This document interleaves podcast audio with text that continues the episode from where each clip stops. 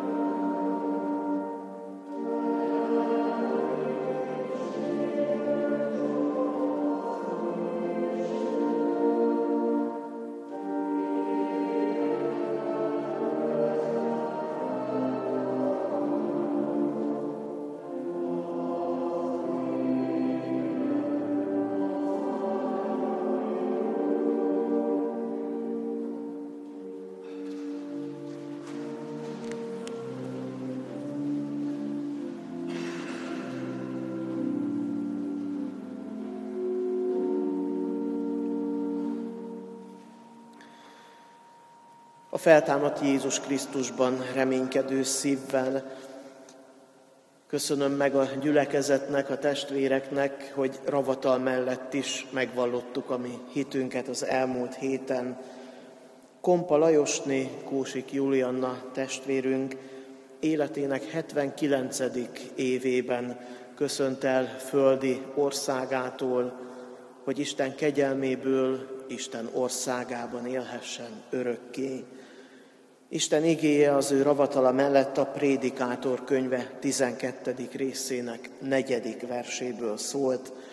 Elhalkul a malom zúgása, földi életünk munkája, feladatai bizony életünk vége felé megcsendesednek, jönnek helyette más dolgok, mint a betegség, a életünk beszűkülése, de ennek a földi szenvedésnek vége van, és Isten országában hisszük, hogy könnyek nélkül, betegség nélkül, Isten dicsőségére örökké él a mi testvérünk. Köszönöm, hogy együtt érezhettünk és együtt lehettünk Isten vigasztalását keresve. Énekléssel folytassuk tovább Istenünk magasztalását. A 226. dicséretet keressük ki. A 226. dicséret első négy versét énekeljük el. A 226. dicséret mind a négy versét énekeljük. Felséges Isten, nagy nevedet áldom.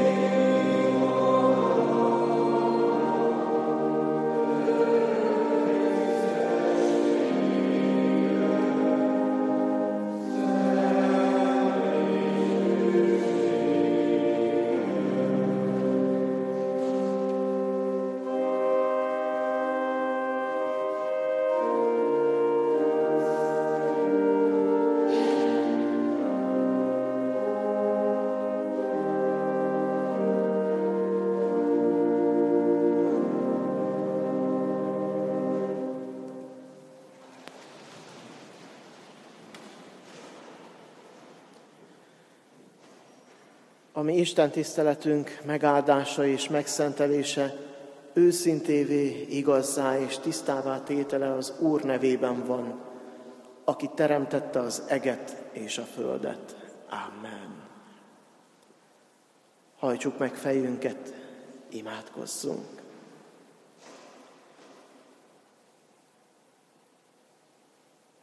Örökkévaló Teremtő Istenünk, hálás szívvel csodáljuk a Te nagyságodat és szentségedet. Köszönjük, hogy gyarló emberi szemeinkkel is, ha téged magad nem láthatunk is, azt mégis tudjuk, hogy végtelen nagy vagy.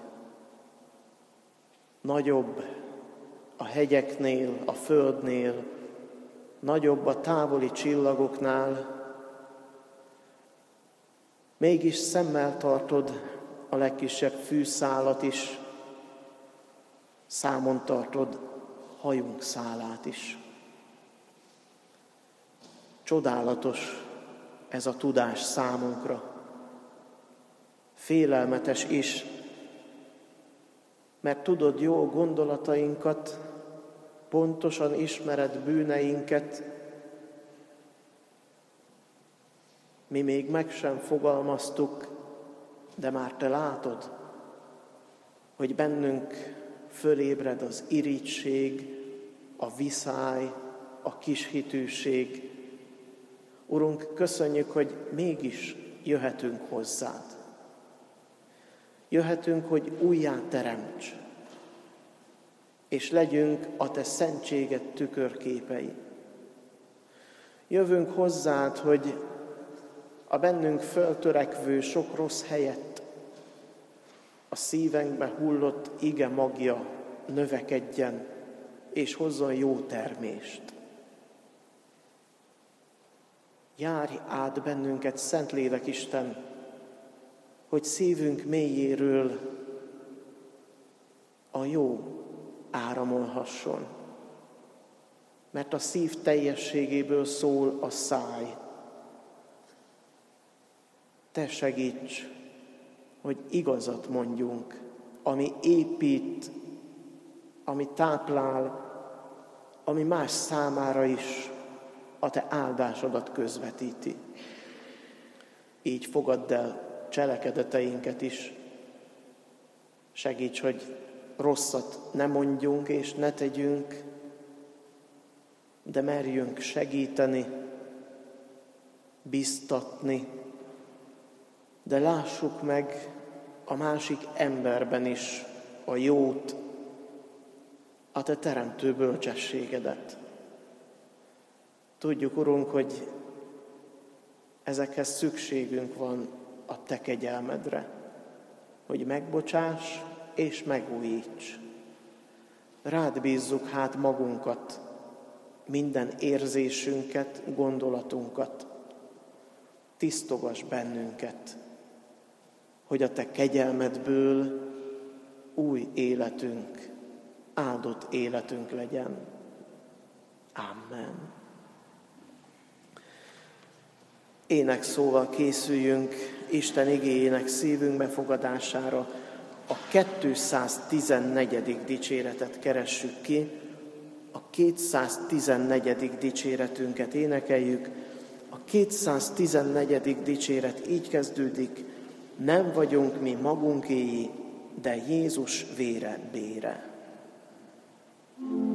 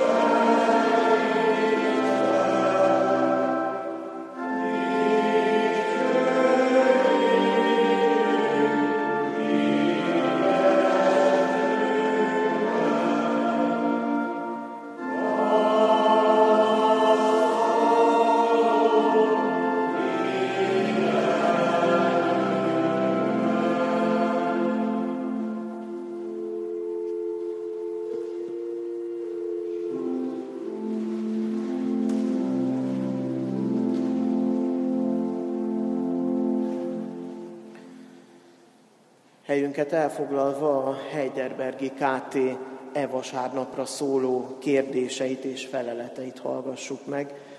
A Heidelbergi KT ezen a vasárnapon is az úrvacsorára tanít bennünket, melyet összehasonlít római katolikus testvéreink gyakorlatával.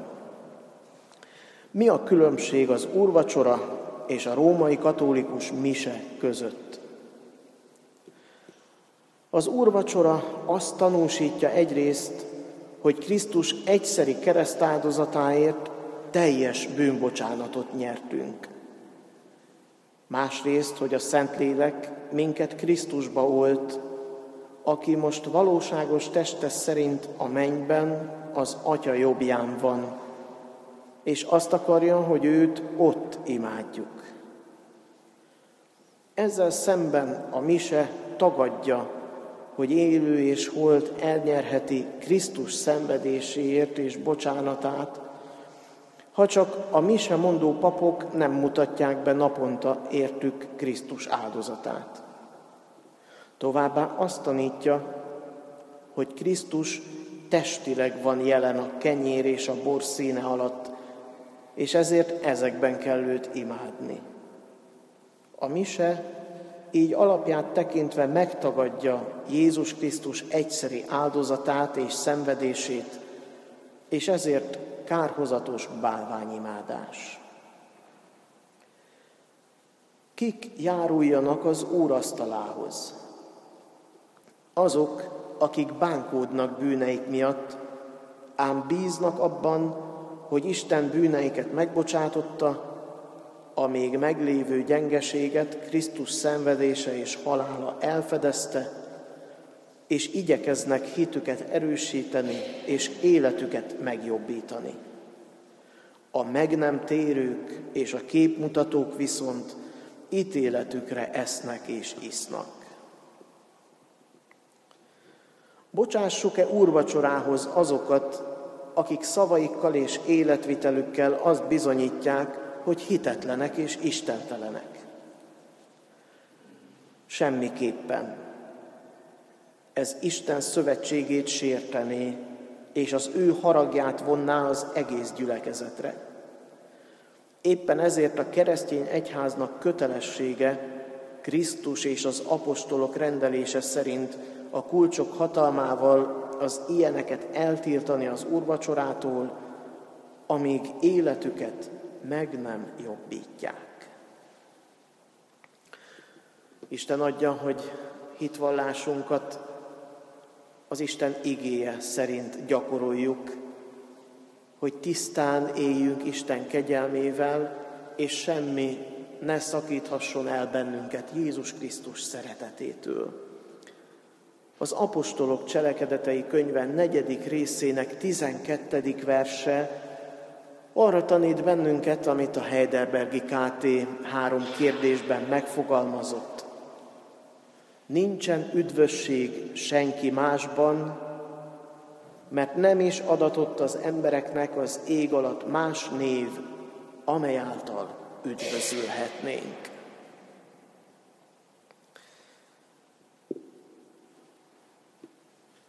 Hogyha Jézus Krisztusról csak hírből hallottunk, akkor nagyon bátran, nagyon nagy kockázatot vállalunk.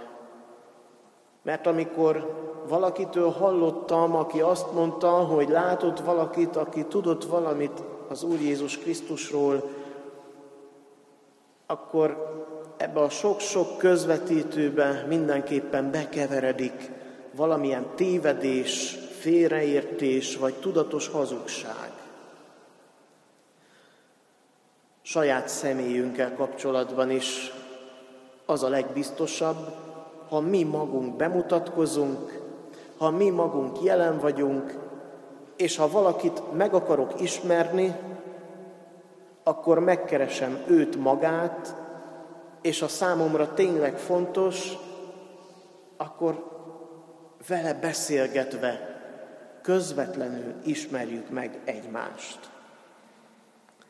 Még fontosabb ez az Úr Jézussal kapcsolatban, hogy őt jól ismerjük, aki egyedül képes a mi szívünket újjá teremteni, aki egyedül képes a mi bűneinket megbocsátani, és lehetővé tenni, hogy újból Isten képmásaiként boldog és áldott életünk legyen. Éppen ezért tanít bennünket a Heidelbergi KT, hogy az úrvacsorát is Isten akarata szerint vegyük magunkhoz. Ez a látható alkalom, a sákramentummal való élés csak akkor hirdeti számunkra az Isten kegyelmét, és adja meg bűneink teljes bocsánatát, ha azzal úgy élünk, ahogy Jézus Krisztus készítette és kínálja számunkra. A mai vasárnapon a KT első kérdése, felelete a legfontosabb. Mégpedig az, hogy csak Jézus Krisztus adhatja meg számunkra az üdvösséget. Csak Jézus Krisztus az, aki kegyelemmel tud bennünket magához fogadni, és aki lelke erejével újjá teremti szívünket, lelkünket és gondolatainkat. Nagyon fontos erre újra meg újra emlékeztetni magunkat, mert már Kávi János is tapasztalatból mondta, hogy az ember szíve bálványgyár. Úgyhogy bálványok nem csak a régmúltban, az Ószövetségben léteztek, kőből faragva,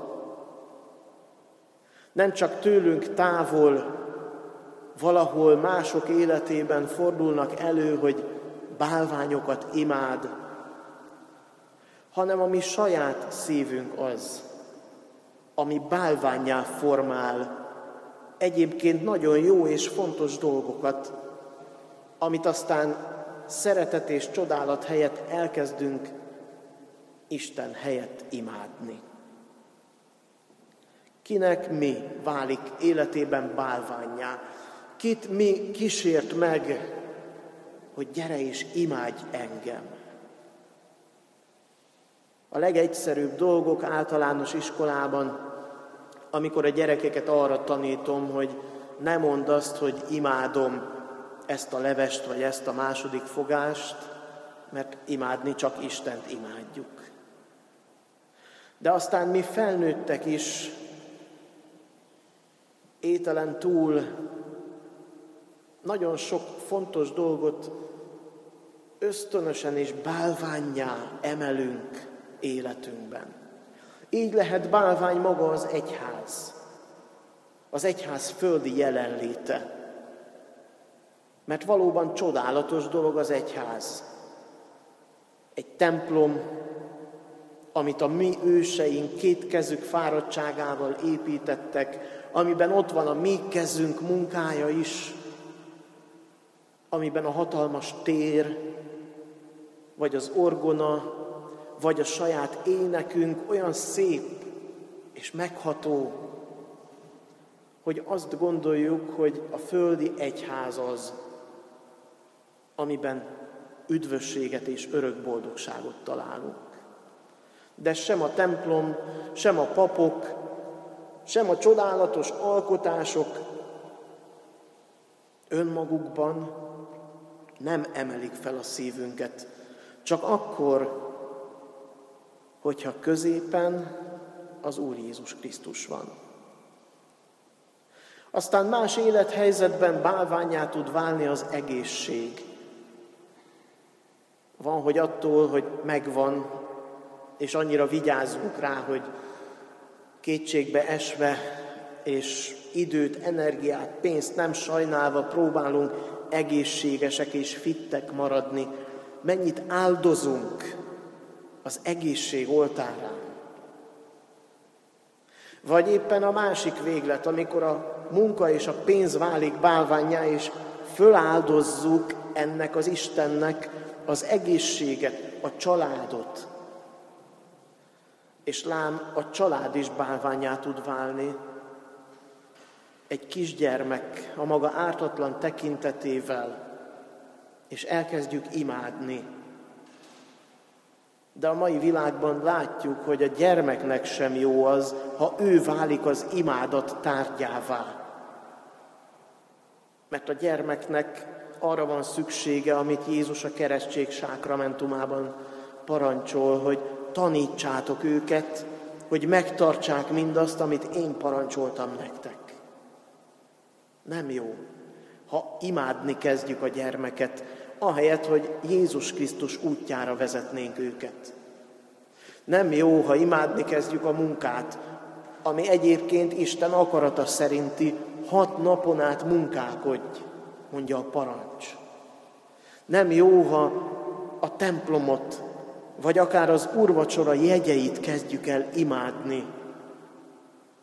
Az egyetlen élő és igaz Jézus Krisztus helyett, mert nincs senki másban üdvösség, nem is lehet más név, csak az övé, aki által tényleg igaz boldogságot nyerünk. Így érkezzünk el a KT második kérdéséhez, hogy akkor ki lesz méltó arra,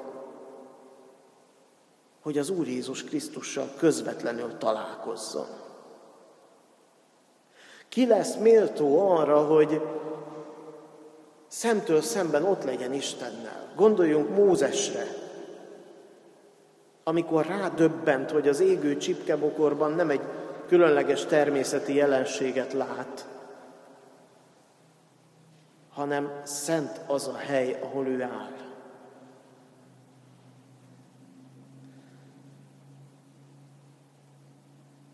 Hogyha ezt a méltóságot mi próbáljuk megmérni és kidekázni, mi egymáshoz hasonlítjuk magunkat. Te ebben vagy jobb, de nyilván azért, mert neked könnyebb, én viszont abban vagyok jobb, én méltó vagyok, te nem vagy méltó, mert az én ruhám különleges, én megszentelem a vasárnapot, én betartom a törvényt, te viszont nem. Van, amikor jó dolgok is előjönnek ebből, és tanulunk egymástól. A jó példa is lehet ragadós, de be kell lássuk, amikor egymáshoz hasonlítgatjuk magunkat, abból sokszor inkább veszekedés, széthúzás és háborúság születik. És mikor az úrvacsoráról is úgy kezdünk el vitatkozni, hogy azt mondjuk, hogy bezdeg a katolikusok kárhozatos bálványimádók, mi viszont a jó reformátusok az igaz hit útján járunk, akkor igazából nem Jézus Krisztus van a középpontban, hanem mi magunk. És nem bennünk van az üdvösség, hanem Jézus Krisztusban. Ha Krisztus van középen, akkor tudok úgy alázatos szívvel, kegyelmet keresve jönni az Úr asztalához, hogy valóban méltó leszek a kegyelemre. Mert a kegyelemre nem a jók méltók, hanem a bűnösök. Kegyelemre nem az lesz méltó, aki önmagát tökéletessé tudja tenni, hanem az, aki Isten lelkének vezetésével meglátta, hogy milyen sokszor elrontotta a lehetőségeket, Istentől kapott ajándékaival nem jól élt, bálványát tette azt, ami pedig Isten csodás ajándéka, aki így megalázza magát, azt emeli fel az Isten kegyelmével, megújító szeretetével önmagához. Így tudunk aztán együtt jönni az úrasztalához. Hogyha már nem azt nézzük, hogy a másik milyen, hanem középen kiemelkedik, a gyülekezet közepén kiemelkedik maga az Úr Jézus Krisztus. És ő olyan sokkal magasabb mindannyiunknál, hogy már nem azt nézzük, hogy te vagy a jobb, vagy a másik, vagy a harmadik, hanem hogy milyen boldog öröm, hogy mindannyian jöhetünk a kegyelem királyi asztalához. Így ezzel az alázattal, a kegyelemhez közeledve egész más értelmet nyer a harmadik kérdés, az egyház fegyelem kérdése is. Mert ki lehet az, aki eldönti, hogy te jöhetsz úrvacsorát venni, te pedig nem? A helyi lelki pásztor. Egy szemében. Ítélő bírája lehet mindenkinek. Vagy a presbiterek, akik itt élnek és ismerik az embereket, de jaj, ők sem mindig hibátlanok. Vagy azok a professzorok, tudósok, akik nagy városok akadémiáiban tanítanak, a református zsinat, amelyik Budapesten ülésezik, ő eldöntheti? Aki nem is ismer bennünket? Azt gondolom nem véletlenül mondta Jézus a búza és konkoly példázatát, hogy ne ti gyomláljátok ki azokat, akiket rossznak gondoltok, mert ti nem jól látjátok, még nem jól látjátok. Nem vagytok az idő fölött, és nem tudjátok, hogy bár embereknek lehetetlen, hogy a konkolyból búza legyen, de Istennél még az is lehetséges, hogy a teve átbújjon a tűfokán. Az ítéletet bízzuk Istenre, bízzuk az ő angyalaira, hagyjuk arra az utolsó időre, amikor ennek eljön majd az ideje. De ez nem mentesít bennünket attól, hogy a bűnt bűnnek nevezzük. Ne csak akkor, hogyha a másik bűnét meglátjuk, hanem a bűn bűn, akkor is, ha bennem van. Nem mentesít bennünket attól, hogy az egyház profétai szolgálatát betöltsük, úgy, ahogy az Ószövetség profétái megmondták a királynak is, az előkelőnek, a gazdagnak is, hogy bűnös vagy, ha melletted az özvegyek, az árvák, az éhezők meghalnak és alig tudnak létezni. Bűnös vagy a képmutatásban, bűnös vagy Isten javainak önző harácsolásában, bűnös vagy bálványimádásban. Ez a profétai küldetésünk kell, hogy legyen, amelyik keretet és szabályt ad, de nem úgy, hogy én majd mást kizárok, hanem hogy igenis tudomásul veszem, és ki is mondom, hogy a bűn az bűn. A mai világban ezzel próbálunk óvatosak lenni, hogy nehogy valaki megsértődjön, nehogy rosszul essen neki. Ó, hát fogalmazzunk óvatosan, mert kell a támogatás, kell a pénze, arra mégiscsak szükségünk van. Hagy legyen ő is itt közöttünk, nem baj, ha nem pont olyan, mint mi vagyunk, és nem is olyannak kell lenni, mint mi vagyunk, de az Isten akaratát kell, hogy keresse. Amikor tehát azt látjuk, hogy van úrvacsora, van gyülekezet, van közösség, akkor ebben középen az Úr Jézus Krisztusnak kell lennie aki testében ott van a mennyországban, de lelke által itt van mindannyiunkkal. Csak Jézus Krisztusban van üdvösségünk. Amikor nekünk magunk is lehetőségünk van, hogy jöjjünk az Úr asztalához, akkor ne a másik embert lássuk, hogy ő méltó, ő méltatlan, hogy neki ilyen ruhája van, ő pedig úgy viselkedik, hanem Krisztus fénye és ragyogása, az ő kegyelme fedjen el minden mást.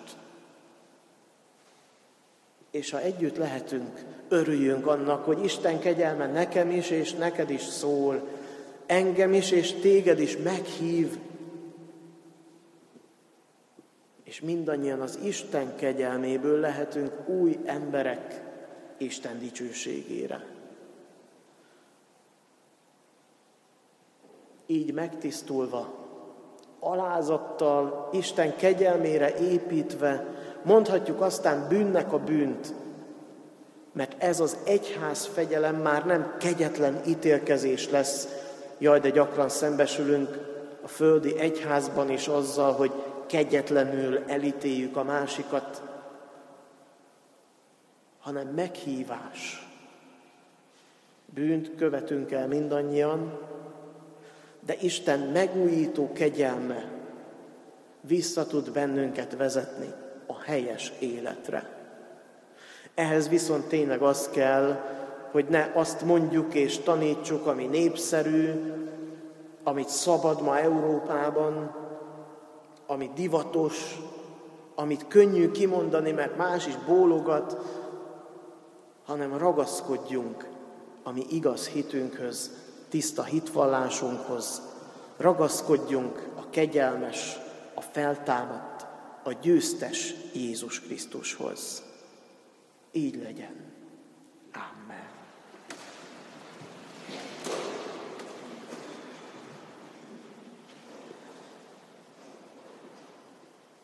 Örök Istenünk, kegyelmes mennyei atyánk, hálát adunk, hogy a Te irgalmad nem múlik a mi nagyságunkon, nem múlik a mi szentségünkön, hanem a Te tisztaságod és végtelen szereteted mindannyiunkat megajándékoz.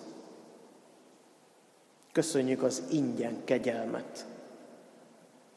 Köszönjük, hogy ehhez nem kell nagyobb vagy kisebb templom, nem kell Jeruzsálembe zarándokolni, nem kell különleges ruhát magunkra ölteni,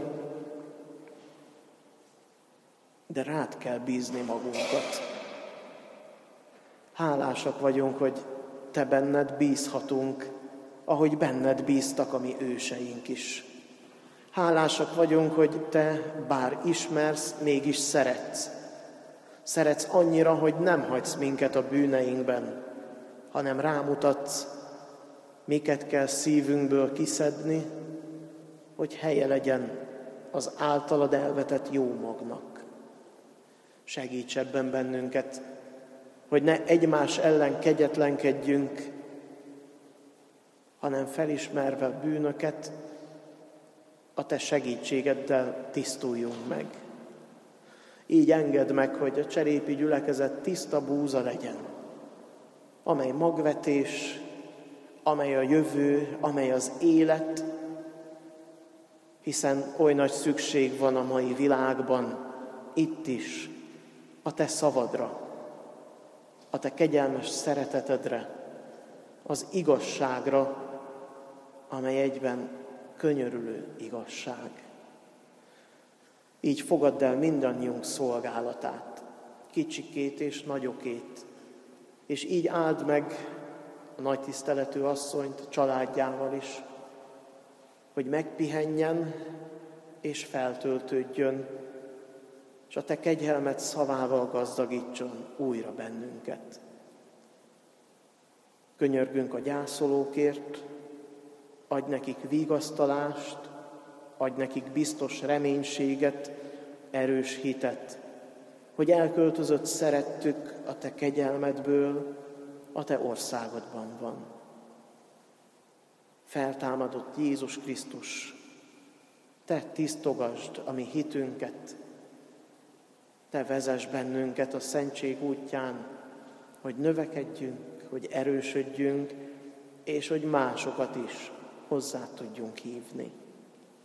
Köszönjük, hogy tanítottál bennünket az imádságra ezekkel a szavakkal. Mi, atyánk, aki a mennyekben vagy, szenteltessék meg a te neved. Jöjjön el a te országod, legyen meg a te akaratod, mint a mennyben, úgy a földön is. Minden napi kenyerünket add meg nékünk ma, és bocsáss meg védkeinket, miképpen mi is megbocsátunk az ellenünk védkezőknek. És ne vigy minket kísértésbe, de szabadíts meg a gonosztól, mert tiéd az ország, a hatalom és a dicsőség mind örökké. Amen. Végezetül az atyának kegyelme, a fiúnak szeretete és a Szentlélek Isten közössége legyen és maradjon mindannyiunkkal. Amen.